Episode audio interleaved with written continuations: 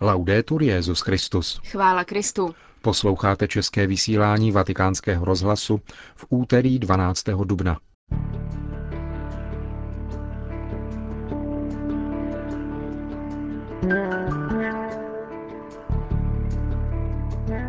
Byl zveřejněn program zářijové pastroční návštěvy Benedikta XVI. v Německu. Připomeneme si slova papeže Jana 23. a Benedikta XVI.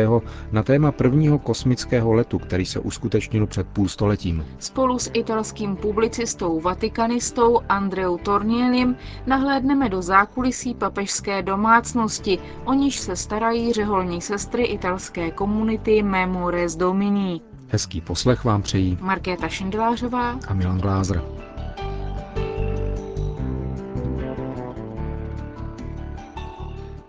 Zprávy vatikánského rozhlasu. Vatikán. Včera zveřejněným dekretem Kongregace pro bohoslužbu a svátosti bylo stanoveno datum liturgické památky Jana Pavla II., kterého bude 1. května ve Vatikánu beatifikovat Benedikt XVI. Církev v Římě a v Polsku si nového blahoslaveného bude připomínat 22. října.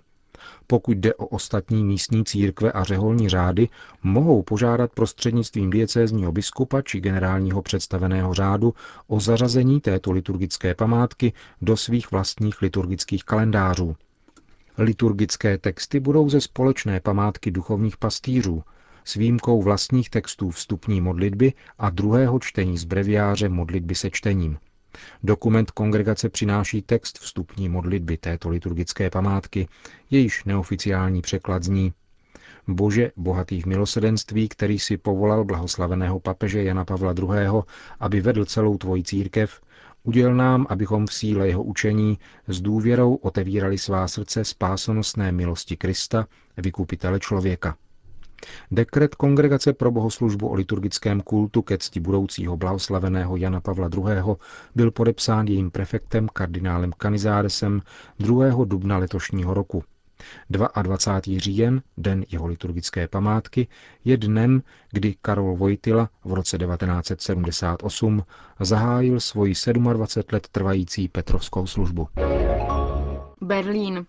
Dnes byl zveřejněn program pastorační návštěvy Benedikta XVI. v Německu, která proběhne letos 22. až 25. září ve městech Berlín, Erfurt a Freiburg. Benedikt XVI. bude přivítán na letišti Berlín-Tegel ve čtvrtek 22. září v 10.30 dopoledne. Po setkání s německým prezidentem Christianem Wolfem pak odpoledne papež navštíví německý parlament Bundestag, kde pronese promluvu a v podvečer na prostranství před Charlottenburg bude sloužit mši svatou. V Berlíně pak také přenocuje. V pátek 23. září dopoledne přivítá papeže město Erfurt.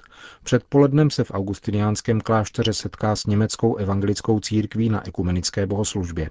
Odpoledne se pak Benedikt XVI. vydá do poutního místa Etzelsbach, Eichsfeld, kde bude předsedat bohoslužbě Nešpor, po níž se vrátí do Erfurtu, kde přenocuje. V sobotu 24. září dopoledne bude svatý otec na náměstí před Erfurtským domem slavit Eucharistii, po níž se odebere přes Lár do Freiburgu, kde se odpoledne setká s pravoslavnou církví a v podvečer se setká s mládeží na bohoslužebné vigílii.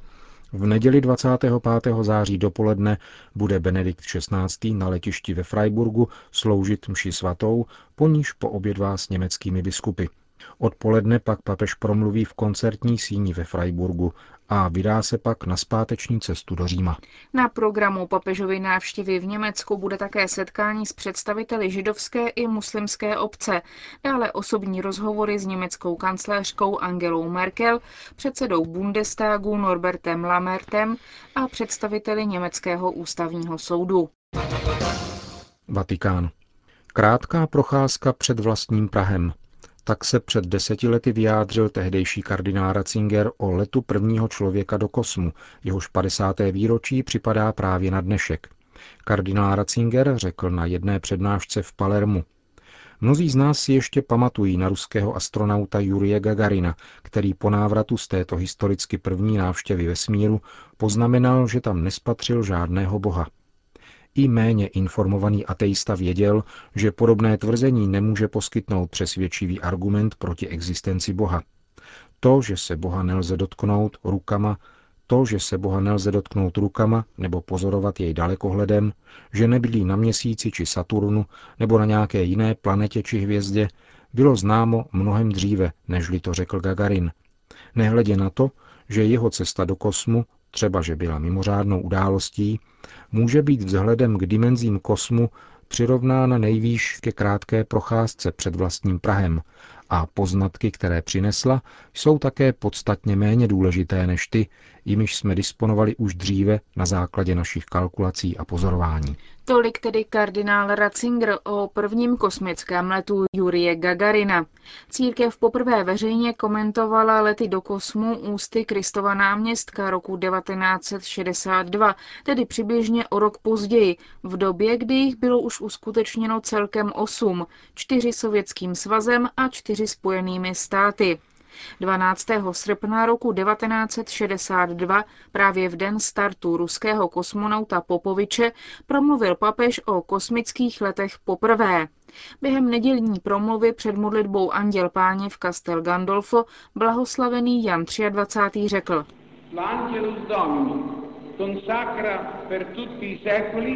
Anděl Páně posvěcuje na věky setkání nebe a země, božského a lidského.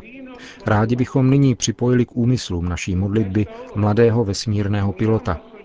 Milí synové a dcery různých národů, sešli jste se tady jako bratři, zatímco pilot experimentálně zkoumá intelektuální, morální a fyzické kapacity člověka a provádí onen průzkum stvoření, ke kterému vybízí písmo svaté na prvních stránkách. Rozšiřte se po zemi a naplňte ji. Lidé a zejména mladé generace sledují s nadšením vývoj obdivuhodných na nebe vstoupení a vesmírných letů. Jak bychom si přáli, aby tyto výkony byly výrazem pocty vzdávané Bohu, svrchovanému stvořiteli a zákonodárci. Aby tyto historické události byly zapsány do análů vědeckých poznatků kosmu a mohly se stát výrazem pravého a pokojného pokroku na pevném základě lidského bratrství. Apoštol Petr povzbuzoval Římany ke studiu, lásce a napodobování Krista, jehož slovo svítí na temném místě, dokud se nerozbřeskne den a jitřenka vám nevzejde v srdci.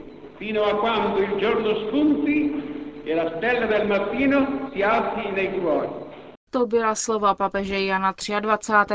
z roku 1962, kdy církev poprvé komentovala dění z oblasti kosmonautiky. Vatikán.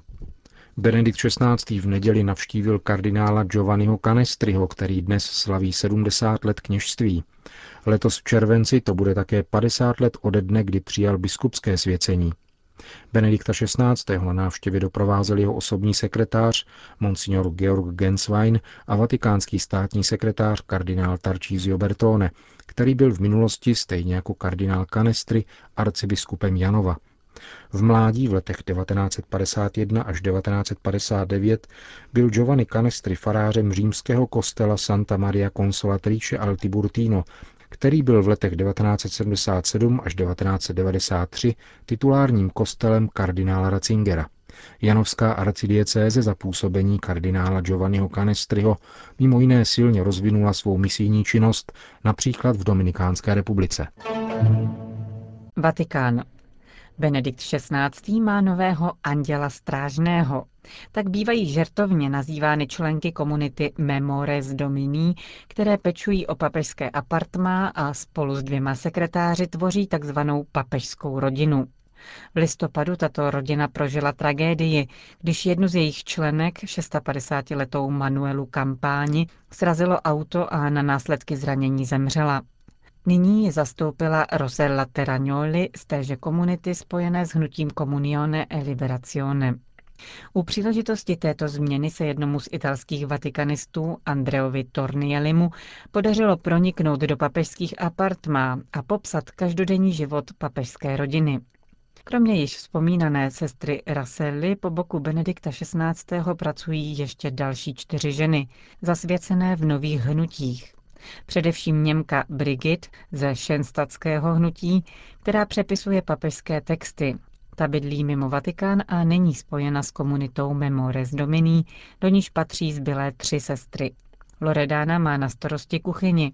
Mezi chody, které připravuje, jsou všemi nejvítanější těstoviny, skary se šunkou nebo s lososem a cuketou. Na starosti má také nákupy. Na papežský stůl tak obvykle přicházejí produkty z vatikánského supermarketu s výjimkou ovoce a zeleniny, které jsou přiváženy ze zahrad v Castel Gandolfu. V kuchyni pomáhá také sestra Carmela.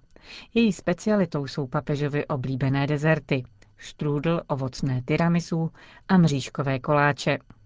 Kromě toho dbá sestra Karmela také o papežský šatník. Třetí z Memores Dominí, sestra Kristýna, se stará o kaply a plní roli sekretářky. Den papežské rodiny začíná v 7 hodin ráno společnou eucharistií. V 8 hodin následuje snídaně a o hodinu později papež začíná pracovat ve své soukromé pracovně. Připravuje se na audience, píše promluvy a dokumenty. Audience začínají v 11 hodin. Ve čtvrt na dvě odpoledne se papežská rodina setkává u oběda. Po 16. hodině se svatý otec zpravidla vydá na procházku do vatikánských zahrad, spojenou s modlitbou růžence. Obvykle se pak znovu vrací do své pracovny. Večeře trvá jen půl hodiny, končí ve 20 hodin, kdy papež usedne před televizor, aby schlédl italské televizní noviny. Praha. Karmelitánské nakladatelství ve spolupráci se sekcí pro mládež České biskupské konference uvedli v těchto dnech na trh knižní novinku Katechismus katolické církve pro mladé UCAT. Včera byl katechismus pro mladé představen na oficiální tiskové konferenci za účasti arcibiskupa Dominika Duky, předsedy České biskupské konference, otce Jana Fatky, ředitele karmelitánského nakladatelství a otce Víta Zatloukala, ředitele sekce pro mládež České biskupské konference. Iniciativa k vydání této publikace vzešla od kardinála Christofa Schönborna, vídeňského arcibiskupa. Právě v německém jazyce byla tato kniha sepsána, ale postupně byla přeložena do celkem 25 světových jazyků. Vydání katechismu zaštítil Benedikt XVI., který k této publikaci napsal předmluvu. Vysvětlit křesťanskou víru v jazyce mladých lidí je velmi významný počin, protože právě to jim může ukázat cestu k víře a církvi a nebo jejich víru posílit a upevnit, říká k vydání katechismu pro mladé pražský arcibiskup Dominik Duka. Katechismus pro mladé UKET vychází před letošními světovými dny mládeže, které se budou konat ve španělském Madridu v srpnu. Všichni účastníci je obdrží zdarma. Karmelitánské nakladatelství vydává UKET v češtině v nákladu 2500 kusů a 100 600 kusů obdrží sekce pro mládež při ČBK, která katechismus bude účastníkům madridského setkání distribuovat prostřednictvím diecézních center pro mládež. Další zájemci si UKET budou moci zakoupit. Katechismus pro mladé zprostředkovává úhrn katolické víry tak, jak byl předložen katechismem katolické církve, ovšem jazykem přiměřeným mladému člověku a nemá v úmyslu ani se nesnaží bezpodmínečně vyčerpat všechny jeho obsahy. Kniha je psána formou otázek a odpovědí, které kladli mladí lidé. Následný komentář má čtenářům poskytnout dodatečnou pomoc, aby dokázali lépe pochopit danou otázku a její význam pro vlastní život. Katechismus pro mladé navíc nabízí v průběžném postraním sloupci doplňující texty, jako jsou schrnující definice, citáty z písma svatého, citáty svatých a spolehlivých učitelů víry. V samém závěru najdeme věcný a jmený rejstřík, který umožňuje snadno si vyhledat konkrétní místa v textu.